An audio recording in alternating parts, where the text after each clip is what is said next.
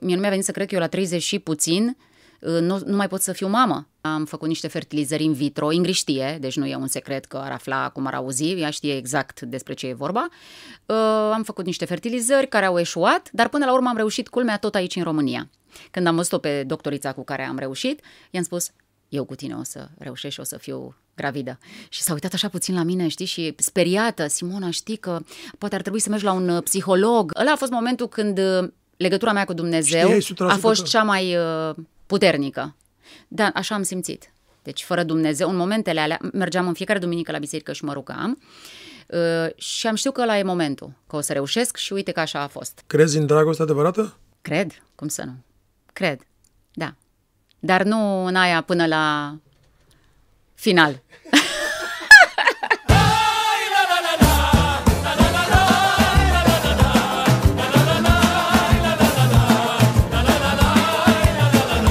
Bună seara! Suntem la podcastul lui Damian Drighici. Vă mulțumesc din nou pentru comentarii, pentru toate mesajele pe care mi le trimiteți și pentru toată susținerea. Vă mulțumesc! Abonați-vă la canalul meu de YouTube.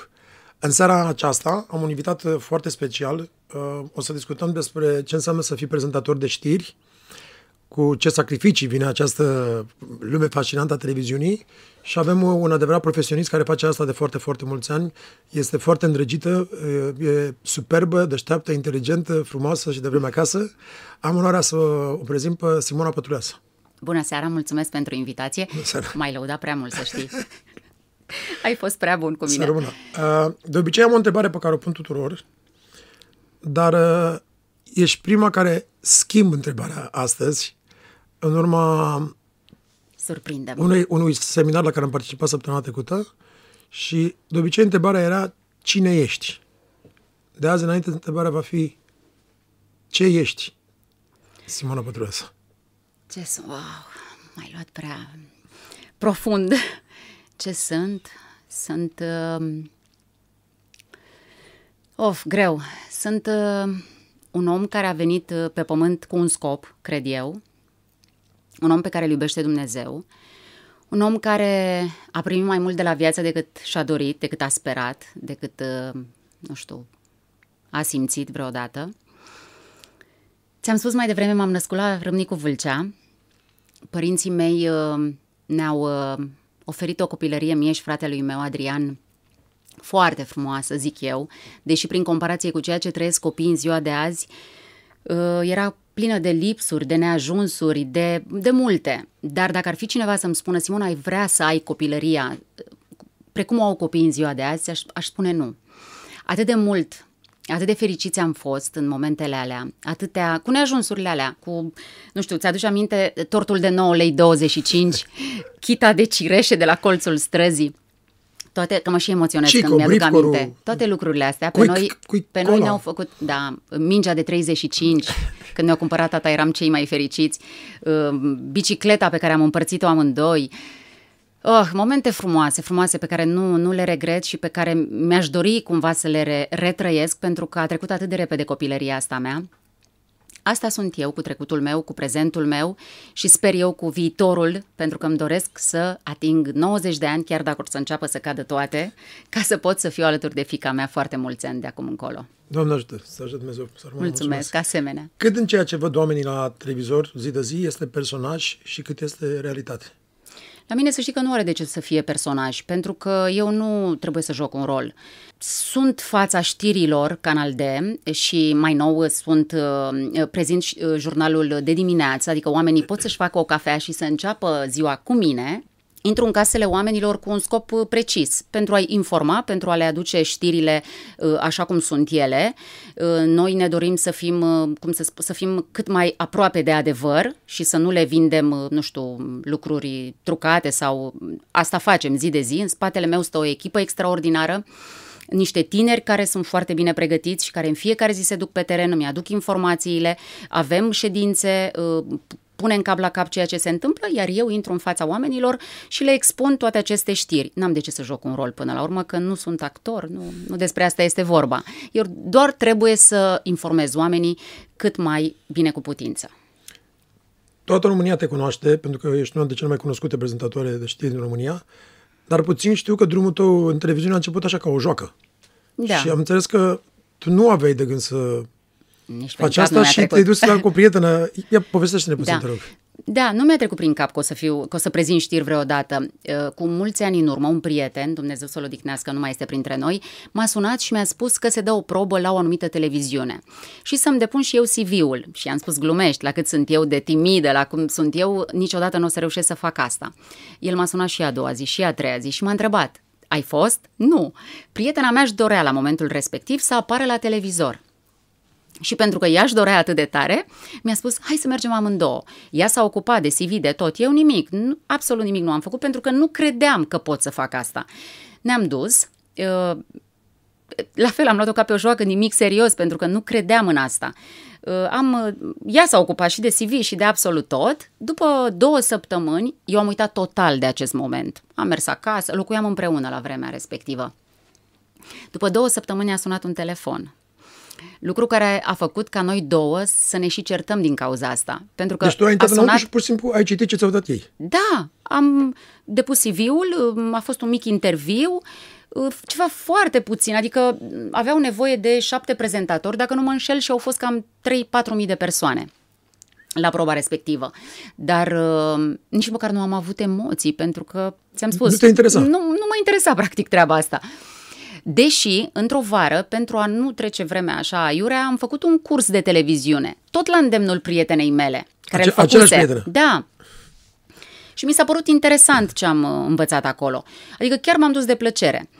Uh, și acum îmi aduc aminte că în ultimele zile, când trebuia să pregătim niște lucrări, profesorul m-a întrebat, a citit lucrarea și mi-a spus, dar de ce nu v-ați afirmat în timpul uh, proiectului respectiv? De ce mm, ați stat așa retrasă?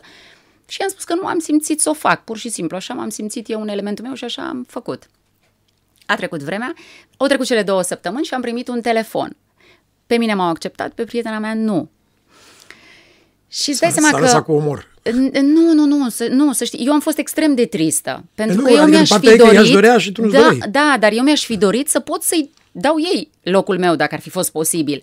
Dar cumva s-a creat o prăpastie între noi. De aici a urmat și m-am mutat de acolo, a trebuit să-mi caut un alt rost și am început să merg la televiziunea respectivă. Am urmat o perioadă de câteva luni, după care am intrat în pâine, am intrat pe post. Deci asta, concluzia asta ar fi pe românește, vorba aia nu degeaba există, nu pentru cine se pregătește, e pentru cine se nimerește. Exact, da. Da, și Deci- așa am ajuns eu să lucrez într-o televiziune. Am o întrebare de obicei pe care o pun mai târziu, dar în contextul actual merge să, să, să, să te întreb. Înseamnă că atunci este totul destin sau e întâmplător? În, pe- în general în viață. Mai ales după ce mi-ai povestit asta. nu știu, eu aș spune că nimic nu e întâmplător, dar uh, cred că e așa, un, nu știu, o, o simbioză. E așa puțin din fiecare. La mine, nu știu ce să zic că a fost, dar ceva a fost. Adică e clar că ăsta a fost drumul meu, pentru că uh, mama, de exemplu, și-ar fi dorit să fiu învățătoare. Am fost învățătoare șase ani de zile și mi-a plăcut, am iubit meseria asta și o iubesc. Mi-aș dori cândva poate să revin uh, la catedră și să fiu alături de copii. Ce Dar, vârstă uh, aveai când uh, ai avut asta cu interviu? Uh, Eu am uh, intrat în televiziune la 30 de ani, destul de târziu. Da, deci, și tu, ve- deci până atunci tu nu te gândeai deloc la asta. Absolut, nu. Și nu. atunci, Nici nu cumva, mi-am asta imaginat. încalcă, încalcă și regula asta a legii atracției, care te, dacă te gândești la ceva, ți s-a realizat. Înțelegi ce vă spun? Dacă tot spun, Da, mamă, da, să da. spui golul ăla și să se scrii pe hârtie, să vizualizezi, Nu, nu, nu, nu, nu. Vezi, e... ce, e- ce ți-a scris în frunte ți-a pus. Da. Uh,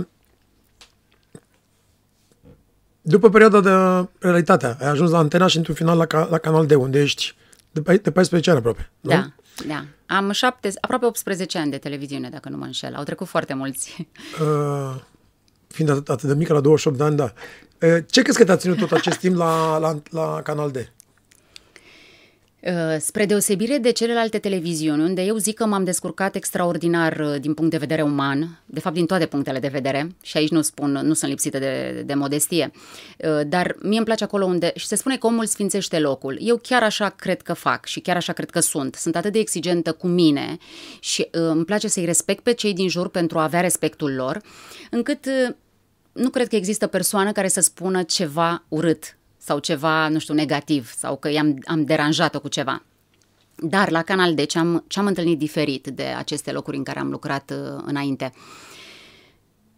Îți dau așa un exemplu care mie mi se pare așa legat de suflet în primul rând, lăsând la o parte partea profesională. Niciodată în locurile precedente nu mi s-a întâmplat de ziua mea să mi se facă surpriză. Mi s-a spus că trebuie să merg nu știu ce să filmez și o sală întreagă îmi cânta la mulți ani. Deci mie asta mi s-a părut extraordinar. Eu nu am mai trăit așa ceva înainte. Uh, colegii cum sunt. Prima oară când am, când am intrat în Canal D, schimbându-mi deja locul de muncă, aveam ceva emoții, mă gândeam oameni noi, ce mă fac, nu știu cum sunt oamenii, aveam așa mici și rețineri. Cum am văzut câțiva oameni cu care eu deja lucrasem, deja sufletul meu era plin, deja eram liniștită, aveam oameni pe care îi știam, pe Ai care îi cunoșteam și m-am simțit dintr-o dată, da, confortabilă. Deci despre asta este vorba. Uh, și revenind la partea profesională, ți-am spus și acum, dimineața am trecut, lucrez cu o altă echipă care lucrează dimineața și sunt tineri, toți foarte tineri, ar putea să-mi fie și copii chiar unii dintre ei, dar sunt extraordinari, sunt inimoși, îi găsesc la ora, unii îmi dau mesaj la ora 5 fără un sfert, te-ai trezit, ești bine, cum te simți? Asta era următoarea mea întrebare. Cum e să te trezești așa de dimineață? Eu uh, sunt o persoană matinală. Uh, odată cu vârsta, cu înaintatul ăsta în vârstă, deci după ce am trecut de 45 de ani, am început să mă trezesc foarte devreme, respectiv la 5 jumătate eram în picioare. Asta și pentru că o am pe Ingrid care mergea la școală. Și mă pregăteam eu, după aceea îi pregăteam ei lucrurile, deși 90% dintre ele erau pregătite de seara. De cu seara. Dar mă trezeam de vreme, dar știi cum e, una e să te trezești la 5 jumătate să-ți faci o cafea și să te uiți la Netflix sau să te, te uiți la știri și alta e să începi să, să ai adrenalină muncă, și să-ți da, da, intri da, da. în uh, stare.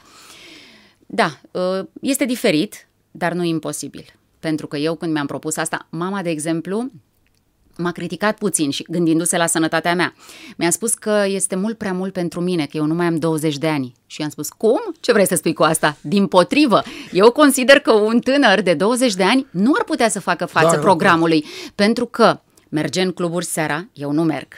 Pentru că uh, este seara la terase, eu nu prea merg. Uh, și atunci tânărul vrea să-și trăiască încă această viață exact. a tinereții, aceste momente pe care atunci trebuie să le trăiești la 20 și ceva de ani.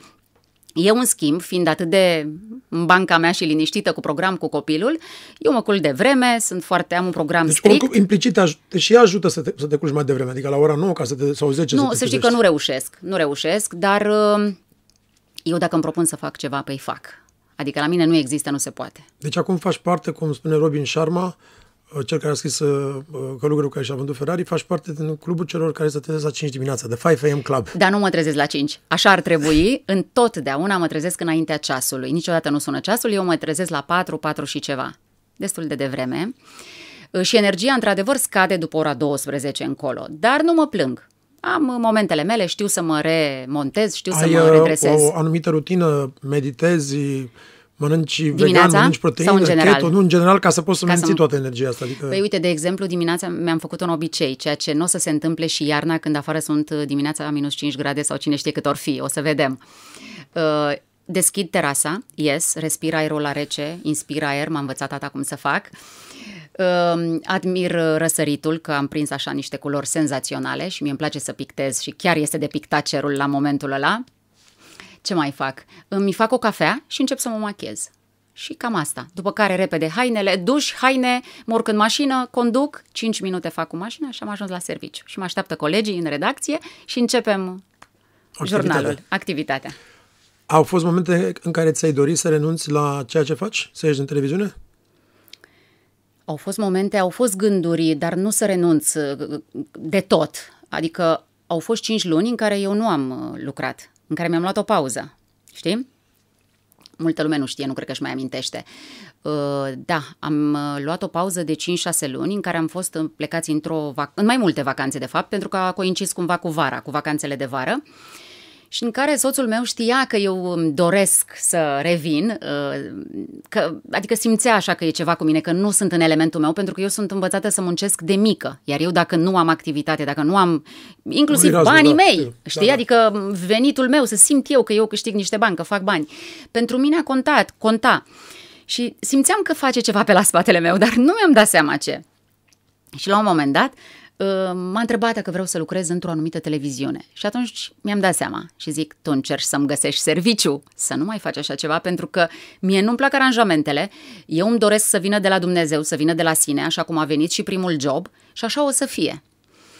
Bineînțeles, ca să vezi cum e viața, și acum nu o să uit cât o-i trăi, eram în, la plajă, în piscină, unde m-am căsătorit, în Capri, și uh, a venit un telefon. A sunat telefonul pe marginea piscinei. Mă uitam m- să răspund, să nu răspund. L-am mai lăsat odată, l-am mai lăsat de două ori, a treia oară am răspuns. Mă suna cineva, o fostă colegă cu care am mai lucrat într-o altă televiziune, de la Canal D, și m-a întrebat, Simo, ce faci? Zic, uite bine, sunt în vacanță. Ai vrea să lucrăm împreună? Și ăsta a fost momentul. Deci Incredibil. așa am ajuns să lucrez la Canal D. Și i-am spus soțului meu, vezi, există un Dumnezeu. Să nu încerci niciodată să cauți alte căi, să le lași așa cum vin ele spre mine de la Dumnezeu. Doamne ajută. Îți amintești de copilărie? Cu cea mai mare plăcere. Da, pentru că, așa cum îți spuneam, copilăria noastră, deși e total diferită de a copiilor noștri, mie mi se pare ceva ce, nu știu, mi-aș dori ca Ingrid să poată cumva să trăiască măcar o zi, două, așa cum trăiam noi, în jurul blocului cu cheia de gât. Pentru că eu, având-o pe Ingrid la o vârstă înaintată pe la 38 de ani, uh, am fost așa foarte protectivă, exagerată, non-stop cu ea și acum doarme cu mine, uh, nu există zi în care să nu stau cu ea, mă doare stomacul când e două ore fără mine, mă gândesc în permanență la ea. Și mi-aș fi dorit să trăiască așa cum am trăit noi, cu cheia de gât, ore întregi, până vin părinții la ora 4-5 de la serviciu, și să trăiască momentele alea. Cum eram noi în curtea școlii, blocul meu era foarte aproape de curtea școlii. Treceam, treceam gardul pe sub sau era o spărtură în gard. Cred că știi foarte bine de, de ce spun, despre ce vorbesc. Și am trăit foarte multe momente frumoase. Fratele meu este cu un an mai mare și aveam foarte mulți băieți în, la bloc, iar eu, fiind cam singurică, mai erau fete, dar mai mari încercam să-l imit în tot ceea ce făceam. Normal, Urcam în copaci, da. deși eu uh, eram foarte cu minte, spre deosebire de ce făceau băieții. Mama așa îmi spune că eram foarte cu minte și așa mi-amintesc și eu. Și, și dornică să nu-i supăr, asta mai ales. Dar părinții, mama cel puțin, era foarte dură își dorea să, să avem note bune, își dorea să învățăm și cumva duritatea asta a ei, niciodată eu nu am luat-o ca pe ceva negativ, adică nici acum nu pot să spun că, vai, ce rău mama a fost dură cu noi. Nu, pentru că eu în acea duritate a ei, eu mereu am văzut un lucru bun. Sunt copii, sau mă rog, adulți acum, deci persoane de vârsta mea, care spun, vai, cum erau părinții, ce rău, ne băteau, ne... Nu, eu consider că la vremea respectivă cam așa stăteau lucrurile. Voi, de multe ori. Și de cele mai multe ori mi-am luat pentru a-l proteja pe fratele meu, pentru că mă durea sufletul să-l văd pedepsit. și eu eram cea care își asuma greșelile. Să tu pentru el. Da, da, da, dar nu-mi părea rău. Eram foarte fericită. Nu-mi părea de rău deloc. Sau de la maică ta? De la mama. Tata m-a atins o singură dată, o singură palmă mi-a dat, dar aia mi s-a dus direct la suflet. Foarte, odată l-am supărat cu ceva și m-a atins, dar așa, întreagăt, nu ceva serios. În schimb, mama m-a altoia. Iar acum Chiar anul ăsta mi-a zis odată, nu știu, i-am povestit eu ceva, o, o chestie legată de Ingrid și mi-a spus, vai mamă, dacă ai ști cât de rău îmi pare că eram atât de dură cu voi, poate că ar fi trebuit să nu fiu atât de dură.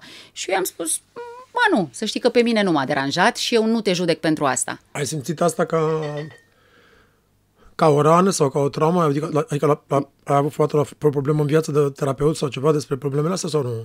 Nu, niciodată, pentru că, să spun ceva, părinții sunt viața mea. Eu, eu fără ei, nu, nu știu, nu cred că aș putea să funcționez, nici nu vreau să mă gândesc la momentul când va trebui să, mă gând, să iau în calcul asta. Eu pentru ei trăiesc, cu, feri, cu cum să zic, cu, cu dragostea asta pentru ei, mă, mă hrănesc. Ei sunt viața mea, pur și simplu. Nu aș putea să gândesc negativ în ceea ce îi privește. Nu avea cum să fie o traumă. Nu. Nu. Poate că pentru unii uh, da, dar mie nu mi s-a părut. Îi iubesc atât de mult și îmi dau seama că au făcut atâtea sacrificii pentru noi să creștem și, și unii zic că, vai, nu, nu trebuie să consider că părinții au făcut sacrificii. Ba da, ba da, de foarte multe ori au făcut sacrificii da, să da. ne trimită în tabere. Care era cel mai fan lucru pe care îl făceai uh, în adolescență, în adolescență cu fetele? Sau cu prietenele tale? Aveai prietene? Uh, aveam, de la școală aveam. Uh, nici nu știu ce să spun nu prea aveam așa lucruri. Uh, te referi la, la deja la perioada de mers în club? No, Că am no, mers nu, și nu, mai devreme. 10-14. A, da. mm. Atunci să știi că nu ieșeam strict, mă vedeam cu fetele de vârsta mea la școală. În rest, totul se petrecea cu gașca de la bloc, respectiv Știu, cu fratele da, meu. normal, normal. Îl urmăream când se ducea la film cu băieții, îl urmăream pe tot drumul ca să mă ia și pe mine, că n-ar fi vrut să mă ia, că era cu băieții. Cam asta, în spatele blocului făceam corturi, uh, ne jucam tot felul și, și în- în general ce ne plăcea cel mai mult, stăteam până seara târziu la bancă unde erau cei mari și încercam și noi să ne băgăm în seamă și Da, să, da, da. să fim și noi băgați în seamă. Da, e, e, e, foarte, e chiar foarte greu uneori să povestești sau să, să pui într-o asta, adică doar dacă ne-am uitat la un film să putem să povestim exact cum a fost copilul Da, noastră, da, că era da, da. total diferit. Mi se pare Adică- fascinant, sincer. Deci eu când retrăiesc momentele astea și să știi că nu des am ocazia să vorbesc despre ele. Uh, Când mă întâlnesc cu fratele meu mai uh, povestim așa, mai depănăm amintiri. Dar, uh, dar e, e foarte greu să poți să-ți imaginezi dacă n-ai trăit asta. Chiar azi, azi dimineață m-am dus, uh, am lipsit o săptămână, am fost, așa cum ți-am spus, la un workshop afară, afară din țară și în ultimele trei zile, cu toate că am avut evenimente în fiecare zi, mă duc să mă văd cu Andrei, cu fiul meu, care are trei ani și acum, trăiască. acum să rămână, mulțumesc frumos la fel.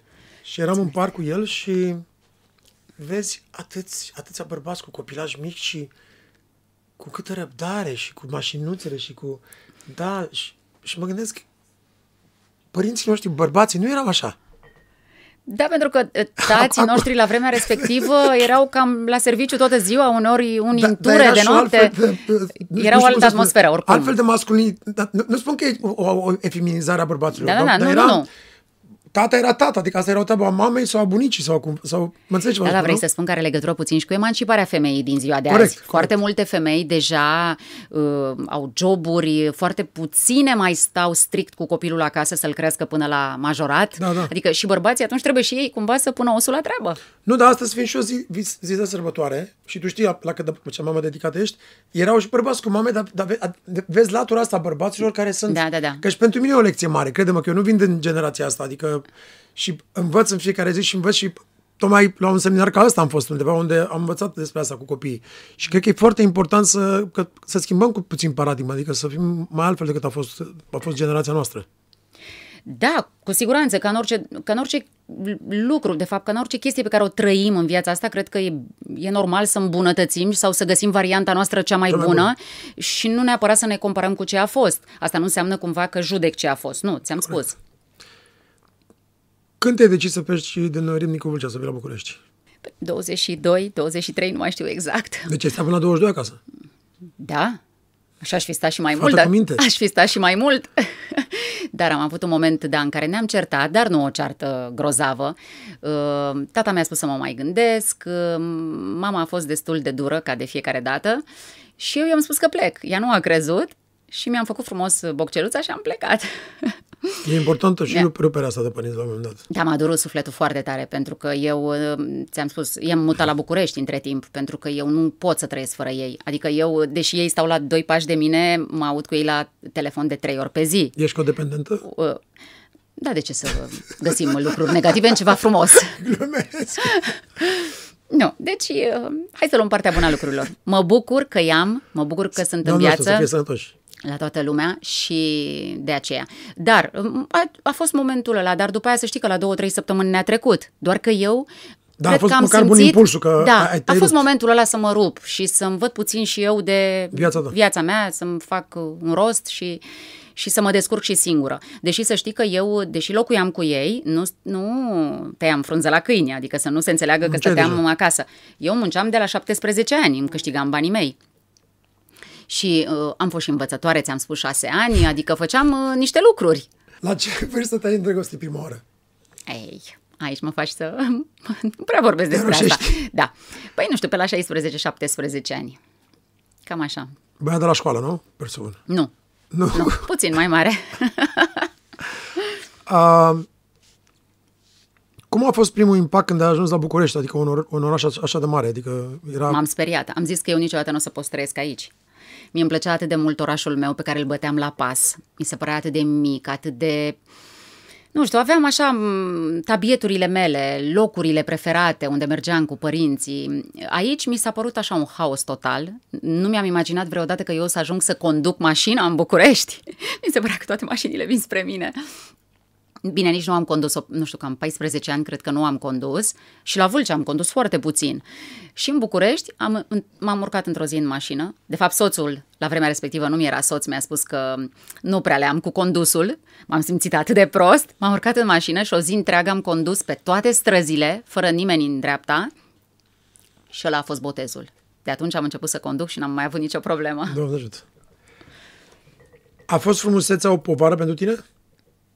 N-aș Tu fiind spune, o femeie așa frumoasă.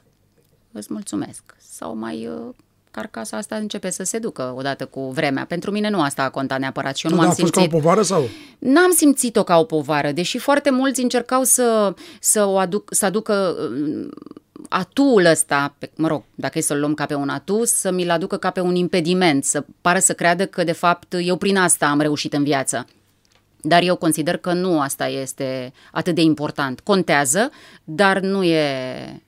Mai mult contează încrederea în tine, corect? Contează multe. Contează multe ca să reușești într-un domeniu, de exemplu. Contează foarte multe. Contează seriozitatea, contează um, cum reușești în timp să te menții acolo unde ești. Contează multe. Poți să fii frumos, dar și atât. Care este cea mai prețioasă lecție pe care o tânără de 20 de ani ar trebui să o învețe? Ce e Cea mai recomandat? prețioasă? Oh, sunt foarte multe de învățat. Eu cred că și acum am multe de învățat. Eu consider că până de când ne naștem și până trecem în partea cealaltă, avem atât de multe de învățat. În permanență eu îmi doresc să învăț. Uh, ce aș recomanda? Păi aș recomanda să aibă mai multă încredere, pentru că eu nu am avut-o la vremea respectivă. Nu am avut atât de multă încredere și mi-aș fi dorit să o am. Uh, Să aibă multă încredere, mai multă încredere, să nu calce peste cadavre ca să-și atingă un scop, pentru că eu n-am făcut-o și nici n-aș face-o, să-i respecte pe ceilalți și să fie autentică. Superb. Ce ți-ai spune ție dacă ai sta cu față în față cu Simona de la, la 20 de ani? Ce mi-aș spune mie? Multe mi-aș mai spune. Să știi că se spune că e, e, e bine să regreți nu ce ai făcut, că oricum nu se mai poate schimba, ci ceea ce n-ai făcut.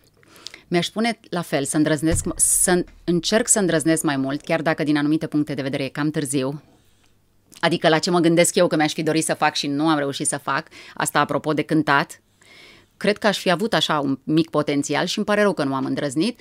Mi-ar fi plăcut să cânt, știi? Și este Ai încercat unul, vreodată? e un regret. Sigur că da, am cântat live pe scenă și populară și am uh, interpretat uh, o melodie de a Gloriei Estefan, dacă nu mă înșel. Dar e, e din Cretacic treaba asta, nici nu mai mi-aduc aminte. da. Și mai ai ceva care încă îți, îți dorești încă să cânti? Ai... A, și știi ce, ce mi-ar plăcea? Ce me- muzică, ce stil? Latino îmi place foarte mult, da. Și tu ai și lucru latino. E, vezi, m-ar fi ajutat foarte mult.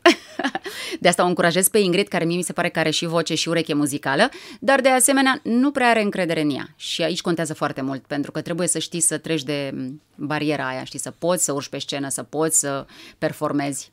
E foarte fain că Nu ai, oricine poate să e facă foarte asta. fain că ai deschis subiectul ăsta. În ceea ce fac și eu de atâția ani de zile, știi, ca, ca muzică, și observ de multe ori când uh, vin la mine la studio să le produc piese uh, cântărețe sau cântăreți Da. tineri și un lucru pe care chiar acum 10 sau 15 zile discutam cu cineva, dar mai, mai mult, cu o, o oră jumate, observ că sunt copii foarte talentați muzical, dar n-au exact ceea ce ai spus tu. Da. Și cred că părinții sau cineva, înainte să îi ducă la un profesor de muzică, ar trebui să-i ducă la un psiholog sau la un terapeut sau ceva, să vadă cât de multă încredere are Știi în de el, ce? sau dacă Stima poate să lor tra- de sine e foarte scăzută. Bravo. Da. Atunci știi ce? Are talent muzical, dar mai bine las o baltă, că poți să ai un artist complet genial care, care, care stă acasă ca un tembel. Pentru că nu are încredere în el Da, da, da. să arate Așa oamenilor este. ceea ce Da, ce să se știe. deschidă și exact. să poate atunci, să, degeaba să-și talentul arate ceea ce poate poate. să arunce la cu noi. Da, așa este. Chiar, și e foarte interesant ce ai spus cu, cu Ingrid. Da. Și la ce cântă fata? Cântă la pian, dar uh, nu în public. Nu acasă ne face... În fiecare dimineață ne trezim cu pianul, ne culcăm cu pianul. Cred că vecinii deja sunt puțin terorizați de pianul nostru. Uh, și nu s-a dus la pian pentru că am vrut eu. Eu la 35 de ani am luat primele lecții de pian, pentru că îmi doream să cânt la pian. Să nu-ți imaginezi că știu, stai, că este o diferență. am luat lecții de pian Pentru că în copilărie eu nu am avut pian și nici n-ar fi putut părinții să-mi cumpere pian. Dar mi-am dorit întotdeauna să știu să cânt la pian. Am luat câteva lecții, nu este ușor la 35 de ani. Cu cât o faci mai devreme, cu atât e mai bine. Copiii învață extrem de repede, au așa parcă niște bureței.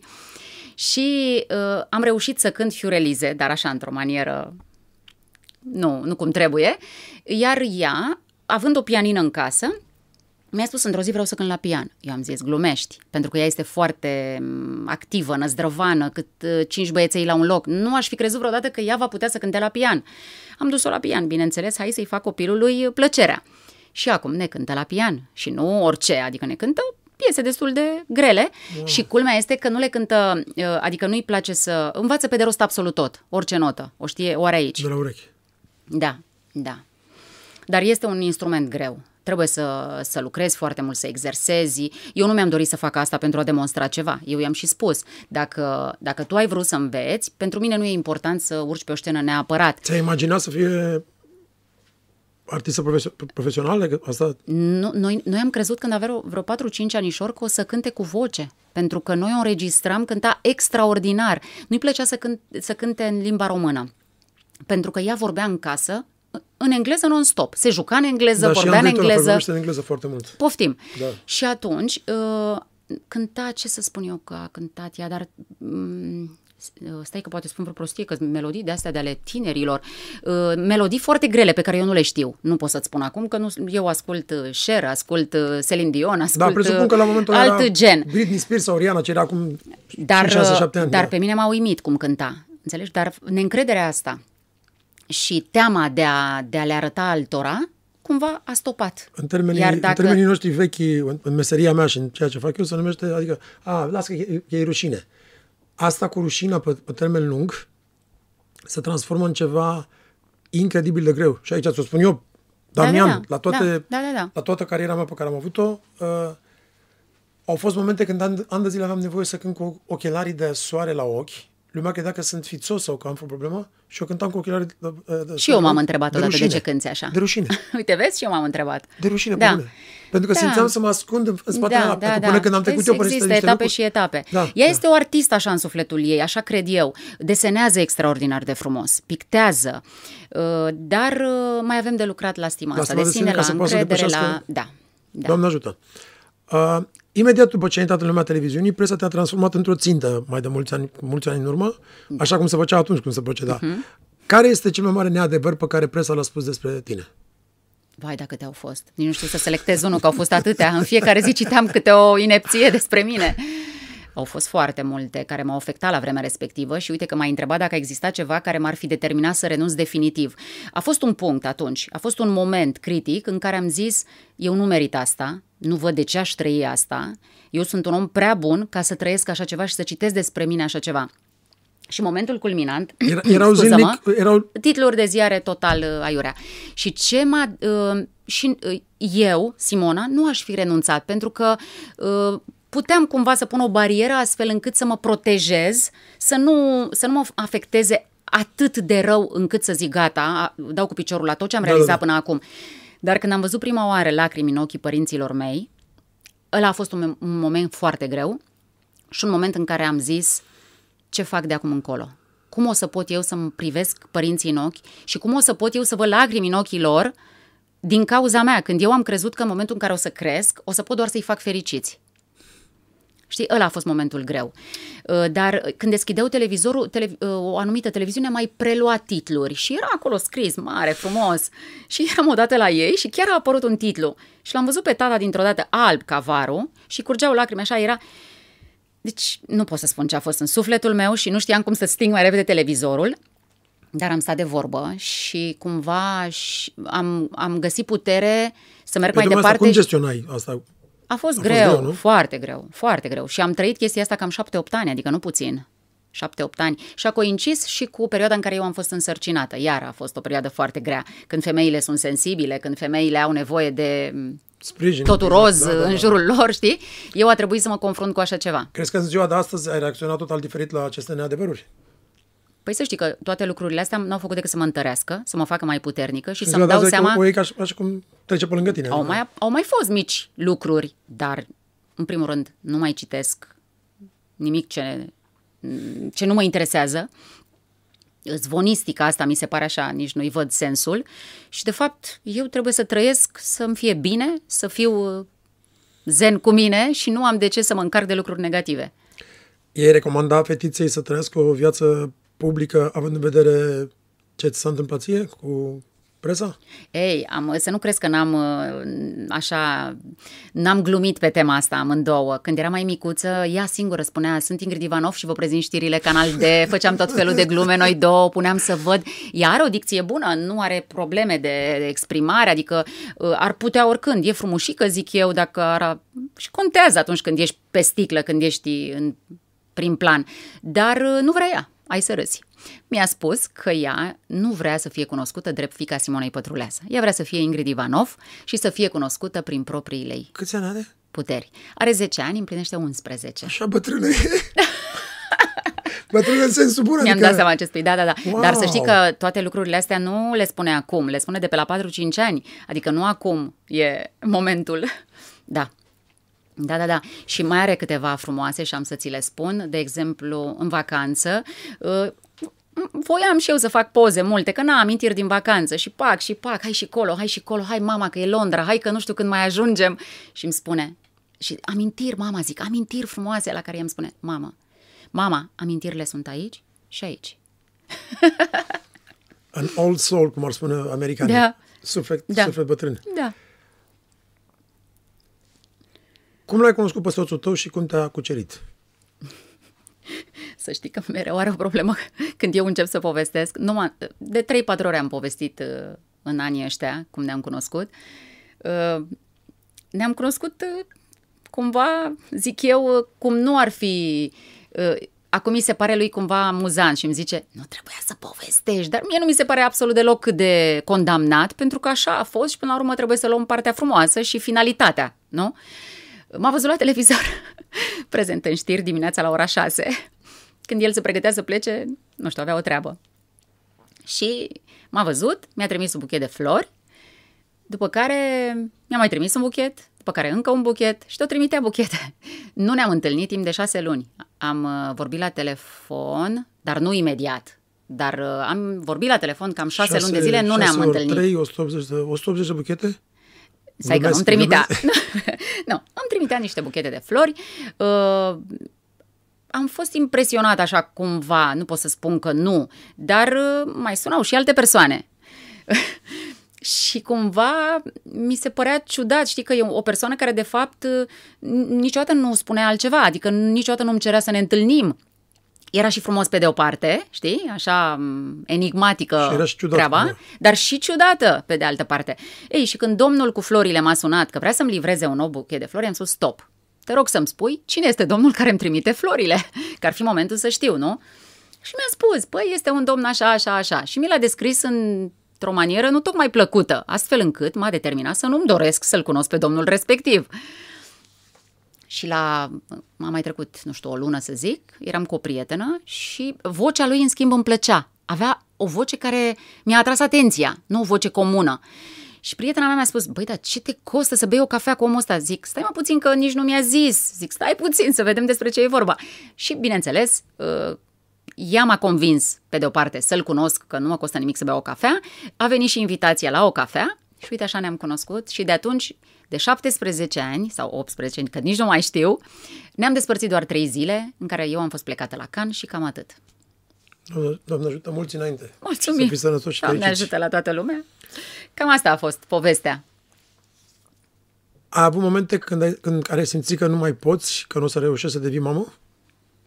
Da, cum să nu? Că știu că venirea Momente fetei n-a fost, grele. n-a fost ușoară. Deloc, deloc. De asta am și făcut-o la 38 de ani. Iar eu mi-am am simțit să fiu mamă mult mai tânără. Mie îmi plăceau foarte mult copiii, de asta am și fost învățătoare. Nu doar uh, că mama, nu știu, a zis să fiu învățătoare și la vremea respectivă să fiu învățător și preot. Era cam mândria, știi tu, localității. Uh, Deci nu doar pentru asta m-am făcut învățătoare. Eu chiar am iubit ce, ce am făcut și iubesc copiii foarte mult, dar a venit tare greu la mine. Culmea, știi? Sunt oameni care poate nu-și doresc copii și îi iau. Și vin... Da, și Bandă iau rulantă. mulți, iar cei care își doresc, din păcate, uite, dau de problema asta și mai ales că tinerii nu sunt foarte documentați în privința asta, care exista de la o anumită vârstă, pentru că eu, mie nu mi-a venit să cred că eu la 30 și puțin uh, nu, nu mai pot să fiu mamă. Dacă aș fi știut că există problema asta, poate m-aș fi informat și nu aș fi ajuns în situația respectivă. Dar am aflat cam târziu. Și pentru asta am fost plecați în Germania, am făcut niște fertilizări in vitro, Ingrid știe, deci nu e un secret că ar afla cum ar auzi, ea știe exact despre ce e vorba. Uh, am făcut niște fertilizări care au eșuat, dar până la urmă am reușit culmea tot aici în România.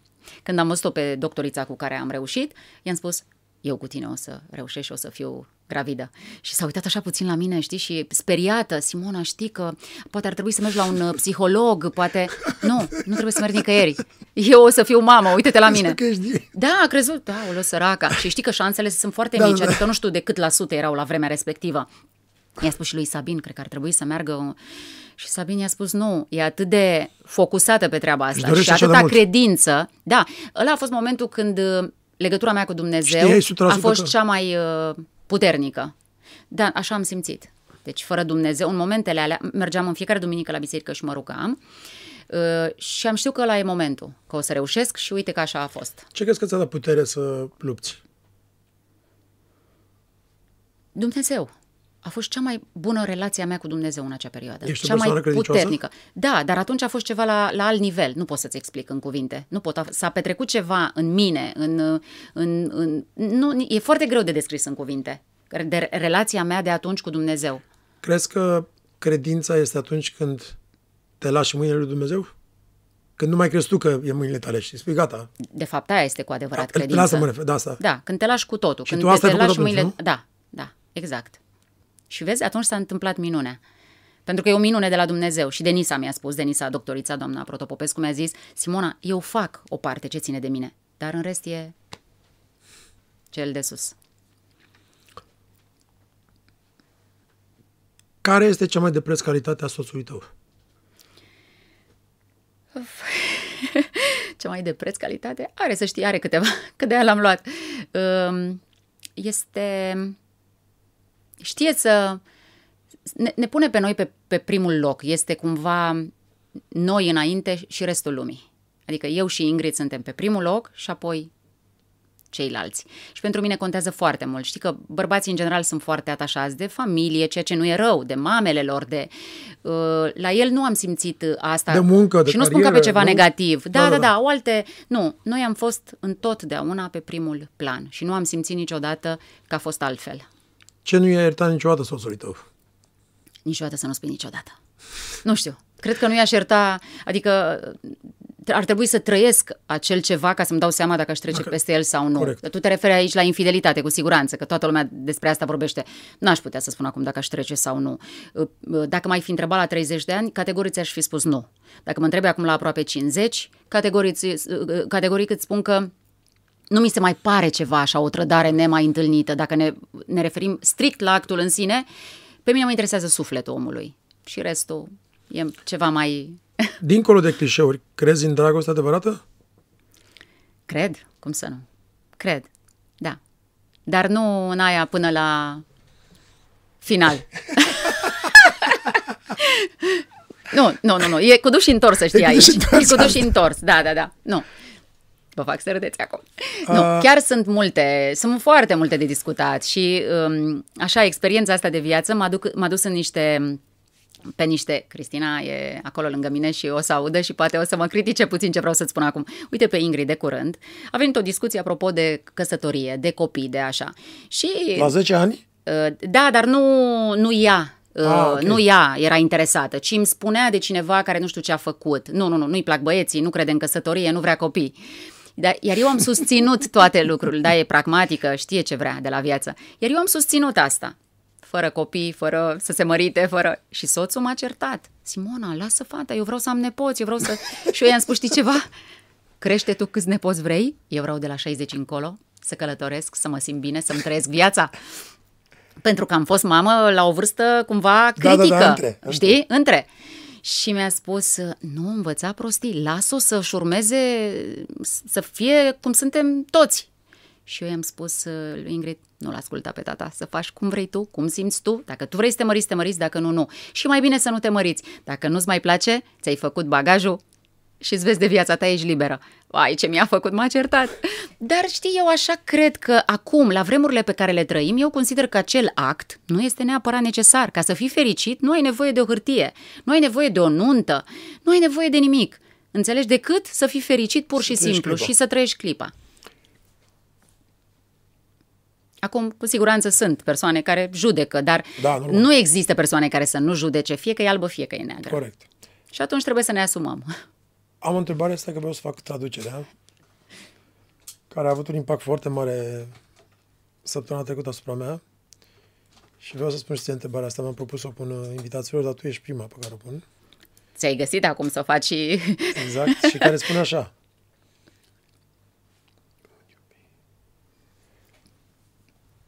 Cine ai fi, Simona, Da?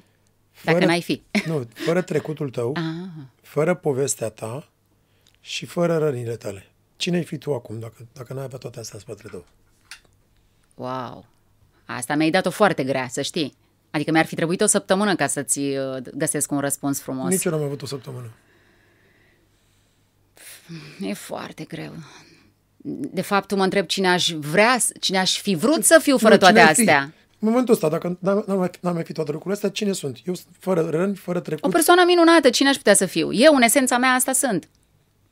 Asta sunt și asta cred despre mine și asta o să susțin mereu. Chiar dacă am fost cu temeri, am fost cu neîncredere, am fost cu așa, eu mă simt un om împlinit, așa cum sunt, cu bune și cu rele, un om frumos din multe puncte de vedere, nu sunt perfectă și nici nu-mi doresc să fiu și asta. Cam asta e și, Cam la asta mine. sunt. Cam asta, cam asta e și la mine. Adică, în momentul când dai la o parte toate astea, de fapt îți dai seama că ești o persoană plină de dragoste, că nu vrei foarte multe, da. pentru că cumva noi trăim în, în baza trecutului nostru și poveștii noastre niște povești, dar de fapt când dai toate astea la o parte, nu ești altceva decât un, un simplu om. Da, da, dar asta e ceva, adică mie mi se pare frumos și firesc și uh, dacă de mâine nu aș mai face ce fac sau nu aș mai, f- nu știu, nu aș mai avea multe lucruri pe care le am, m-aș putea lipsi de foarte multe. Am stat și m-am gândit că de fapt nu-mi trebuie prea mult ca să fiu fericită. Am zile în care mă bucur că ies pe terasă și miros, că și vine mirosul ăla de tei extraordinar, că îmi plantez acolo niște trandafiri și arată grădina superbă și știu că e făcută de mâinile mele. De fapt, despre asta e viața.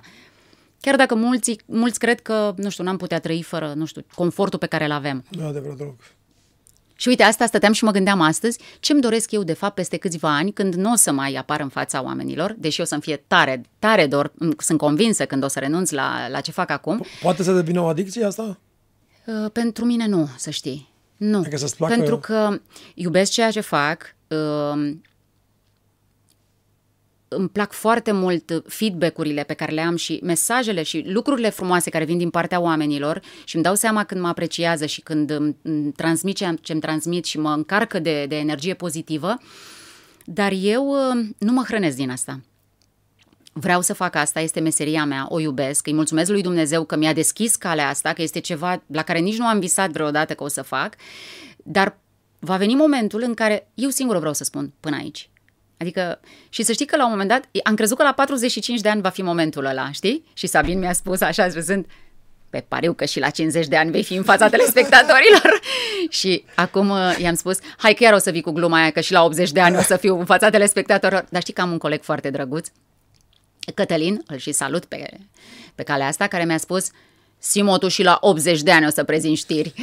nu, nu o să prezint știri, o să știu când va veni. Oh, sunt sigură că o să simt când va veni momentul să mă retrag și îmi doresc să am o fermă de cai, să trăiesc undeva unde să merg așa pe iarbă de sculță, să stau să privești cerul și să pictez, că îmi place să pictez. Și cam asta. Doamne ajută, ce frumos. Până săptămâna trecută, pentru că niciodată nu nu m-am luat timp, n-am știut că îmi place așa de mult natura. E superbă. Și am fost într-un loc unde era doar în natură, n-am avut voie să am telefon n-am, și am avut voie nici să vorbesc. Șapte zile. Și am stat doar în natură și m-am uitat așa și am ascultat la păsări, m-am uitat doar la pomi și la animale și la astea, doamne, cât de superb e să stai Da, doar e în- incredibil doar ce a în putut să natură. creeze Dumnezeu. Da. Și noi și în din continuu păcate, fugim în tot felul da, de și din locuri. păcate ne bucurăm atât de puțin de, de toate lucrurile astea. Incredibil. Și atunci când stai în natură, ești atât de ancorat în prezent. Nu să duce mintea în alte părți, nu. Da. E superb, așa că înțeleg despre ce vorbești. Crezi că o puterea unui om de a face lucrurile să întâmple în viața lui pleacă din copilărie? Nu știu ce să zic. Să aibă legătură cu... Nu neapărat. Nu, nu neapărat, nu. De ce crezi asta? Nu zic, adică felul în care este el, cât de determinat e sau cât de mult willpower are. Nu, pentru că eu consider că în urma unor factori, lucrurile se mai pot schimba pe parcurs, să știi. Chiar discutam zilele astea că din cauza lipsurilor, copiii când erau mici erau mult mai motivați, pentru că le era foame, știi cum s-ar spune pe românește. Copiii din ziua de azi, având atâtea lucruri la îndemână, telefoane, tablete, de toate, nu mai au acea motivație, știi? Lasă că vedem noi ce o să facem. Poate un TikTok, poate, știi? Uh, dar ei nu-și dau seama că, de fapt, sunt alte lucruri mult mai importante. Uh, ăsta e un exemplu și să știi că de multe ori îi spuneam lui Sabin că poate nu e bine că ne comparăm atât de mult cu ceea ce făceam noi și cu ceea ce eram noi în trecut. El îi spunea mereu lui Ingrid, știi tata, pe vremea mea noi făceam performanță, noi, la modul general, nu el uh, da, neapărat, da, da. noi făceam performanță când ne era foame și ne doream mai mult. Ăsta e un motiv pentru care cumva copiii au de pierdut. Pentru că în ziua de azi nu mai, nu, nu mai există acea... Știi că în școală, pe vremuri, când eram noi mici, exista competiția aia între noi, dar era așa cumva altfel văzută, sau cel puțin eu n-am simțit-o ca pe ceva negativ. Nu era o competiție destructivă, o competiție care mă, să mă facă să-l urăsc pe la din stânga sau pe la din dreapta. Nu, era ceva motiva- o care motivație. era o motivație în plus, care mă, care mă motiva frumos, mă motiva constructiv. Acum, uh, această competitivitate este văzută prost, este înțeleasă prost. Copiii ajung să nu-și mai vorbească, copiii ajung să se urască, copiii ajung să îi intereseze foarte mult ce face stânga, ce face dreapta. Da. Iar eu mereu îi spun lui Ingrid, încearcă să nu te mai compari nici cu colegul, nici, cu, nici din stânga, nici din dreapta. Tu trebuie să fii mai bună decât ai fost ieri. Nu trebuie să fii mai bună decât colegii tăi. Trebuie să fii tu mai bună decât ai fost ieri. Cu puțin. Contează. Ce frumos. Ai sunat ca uh, Wayne Dyer. A, deci... I want to be better than I was yesterday. Da. Uh,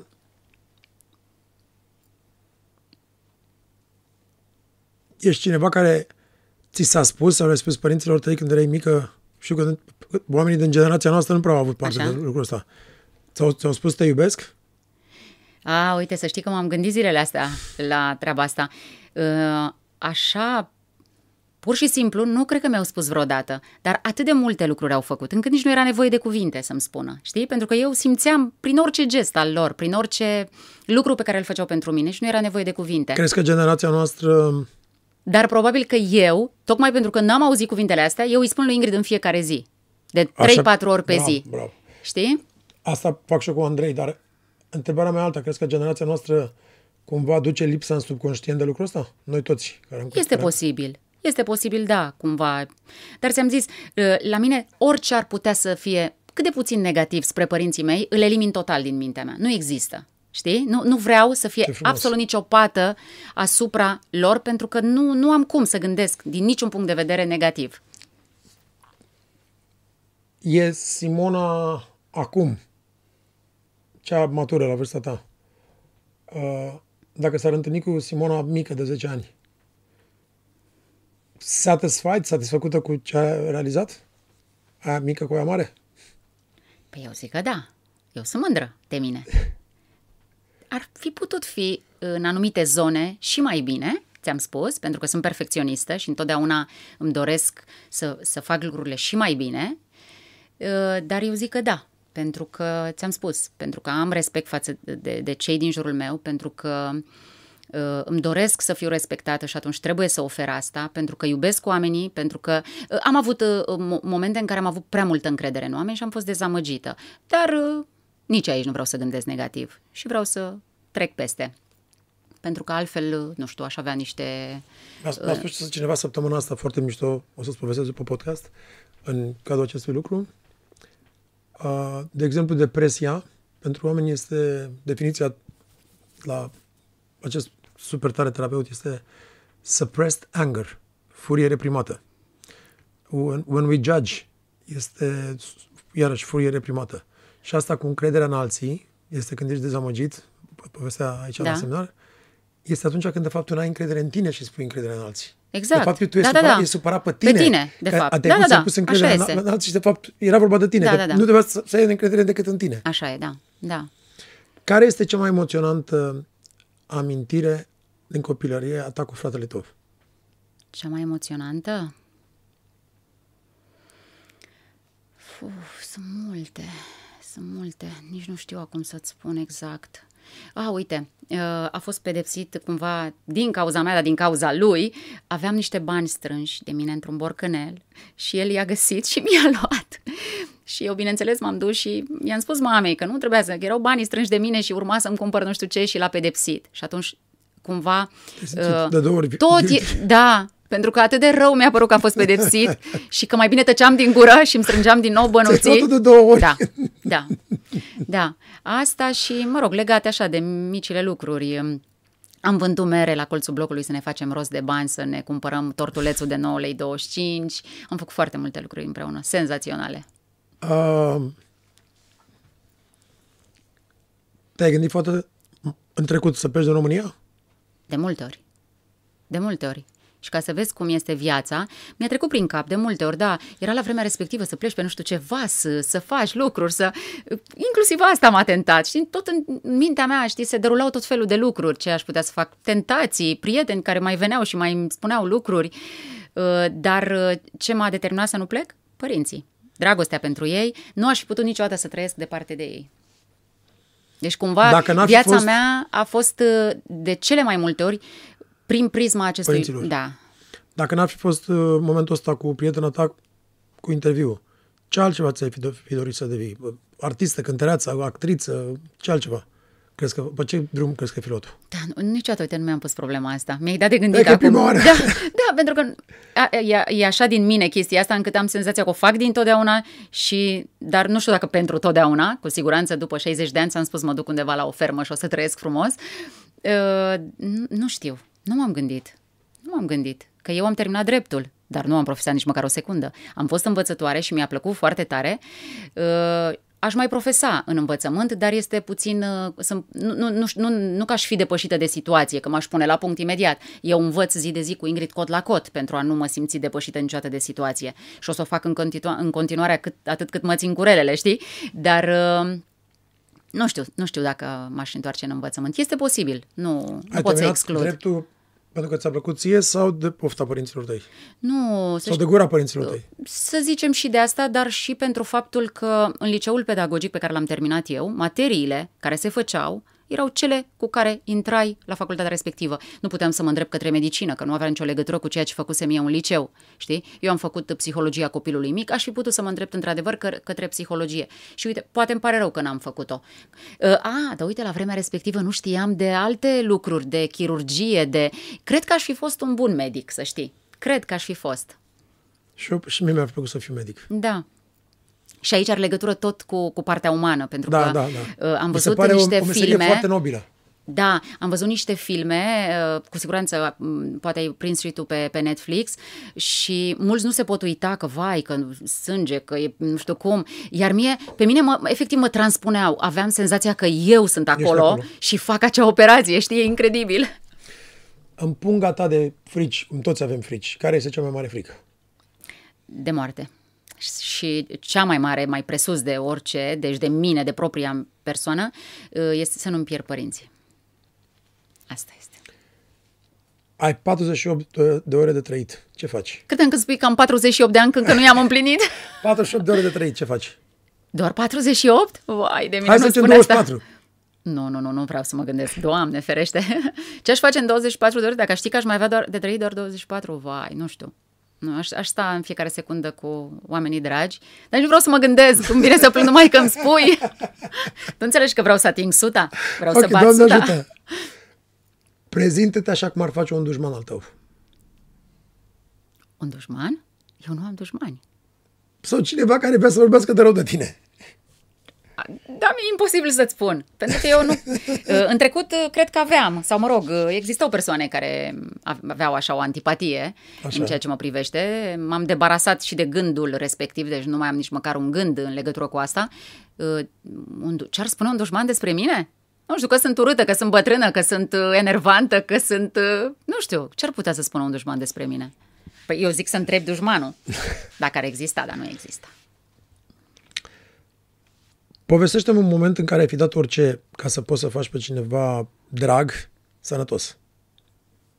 O, când a murit prietenul meu de care, despre care îți spuneam că mi-a spus să, să duc CV-ul la realitatea, da, de George, a murit la 41 de ani, eram de aceeași vârstă, are două fetițe, a fost crunt și pot să-ți spun atunci că, uite, deși mereu am spus că eu nu am avut depresie sau nici măcar în momentele în care uh, m-am luptat să devin mamă, în, cred că am fost atât de puternică încât nu, nu cred că am ajuns la punctul ăla de a spune că am intrat în depresie. Cu toate că la poate a fost cel mai greu moment da, de da, da, da, da, da.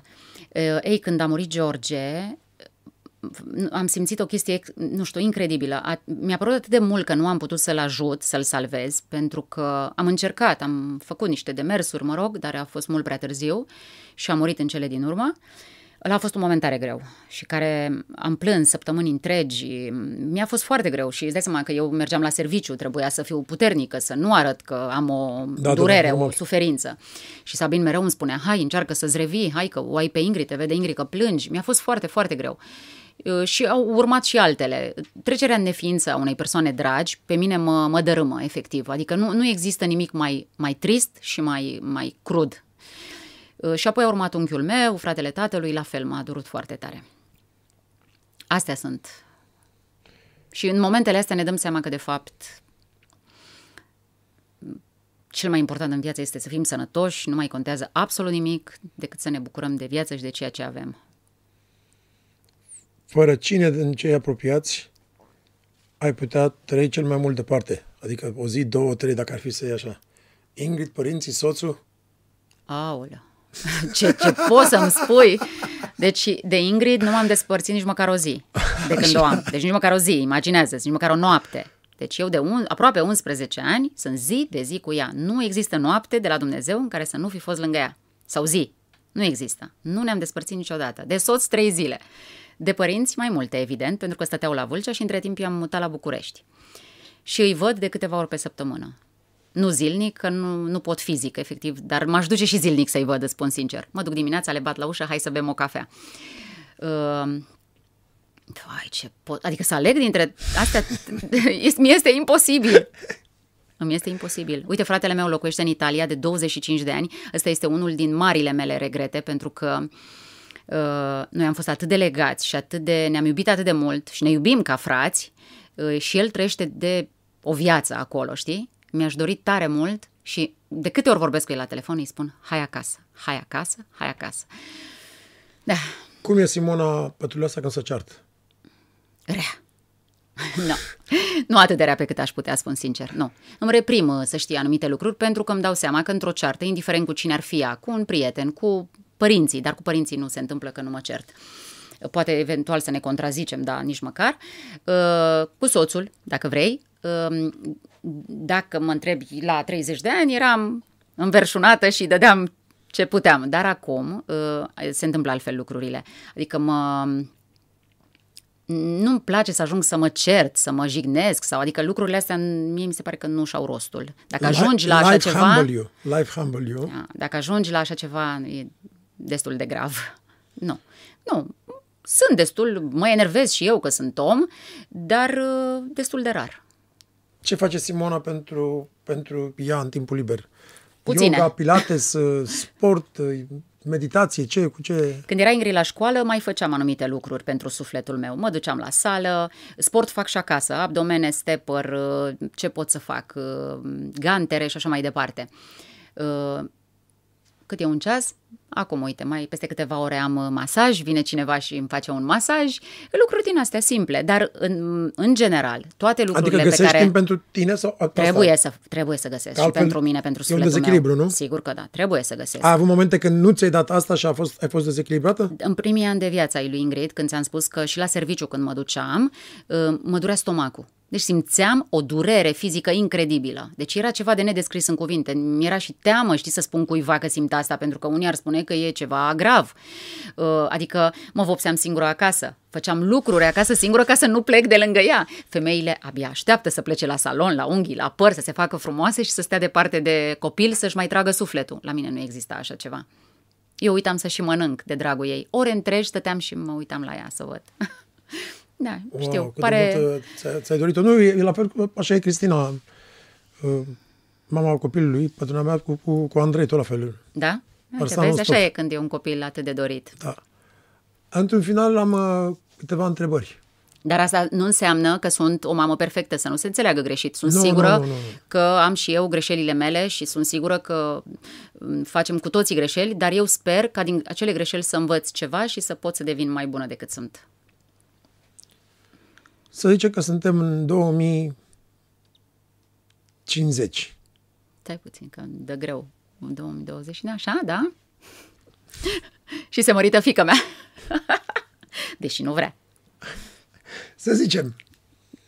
Și Ingrid ar, ar avea o altă alegere decât să aleagă un bărbat. Ce ți-a venit cu întrebarea asta? Că e un, e un subiect sensibil. Zic, pe ce la mine m-am gândit? Doamne preșe, dacă Andrei vine și spune, tată, da? Hai să spun ceva. Deși sper să nu, să nu se supere nimeni, pentru Doamne, că nicio. am prieteni de toate da, felurile da, și îi simpatizez și îmi sunt dragi, îi iubesc, deci n-am nicio problemă cu nimeni, fiecare e liber să trăiască cum vrea și cum îi face plăcere. Nu judec și nici n-am să judec vreodată. Uh, mi-a spus Ingrid, a văzut la Netflix un film și ai văzut că mai nou se promovează treaba da, da, asta da, în cam da, toate da, filmele. Da. Și mă întreabă, la momentul ăla nu avea asta cu că ea nu vrea să se mărite. Nici nu, nici nu deschiseserăm subiectul ăsta vreodată. Și îmi spune, mama, dacă toți bărbații sunt așa, noi cu cine ne mai mărităm? La momentul acela când încă ar fi vrut să se mărite. Acum nu mai vrea, deci nu mai e nicio deci problemă. Nicio problemă. Am uh, exclus e această... nu? Bătrânicioasă. Am uh, exclus problema, da. Uh, dacă ar veni să-mi spună, cu siguranță nu ar fi ceva ușor de, de gestionat, cu siguranță, dar chiar știu pe cineva din apropierea mea care a trecut printr-o chestie similară Uh, și vine la pachet cu multe treaba asta, cu taifun, cu schimbări, Imagine, cu, imaginez, da. Uh, din, în, în multe zone și pentru multă lume. Uh, eu nu știu cum aș reacționa, ți-am spus, trebuie să trăiești asta ca să știi exact ce, ce decizii să iei, dar indiferent cum ar fi Ingrid și ce și-ar dori pe viitor, eu trebuie să fiu alături de ea.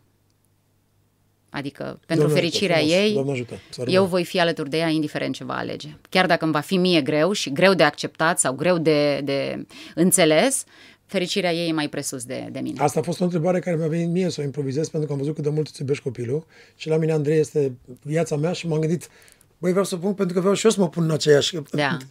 Nu știu nici eu cum aș reacționa, dar, dar bineînțeles, într-un final aș accepta pentru că e copilul meu și să zicem că peste 50, 100, 200 de ani nu o să mai existe nici calculatorul, să existe un, un ceas sau un ceva unde om, om, om poate să intre, să uite pe YouTube și să vadă pe Damian și pe Simona acum 100 de ani că vorbeau.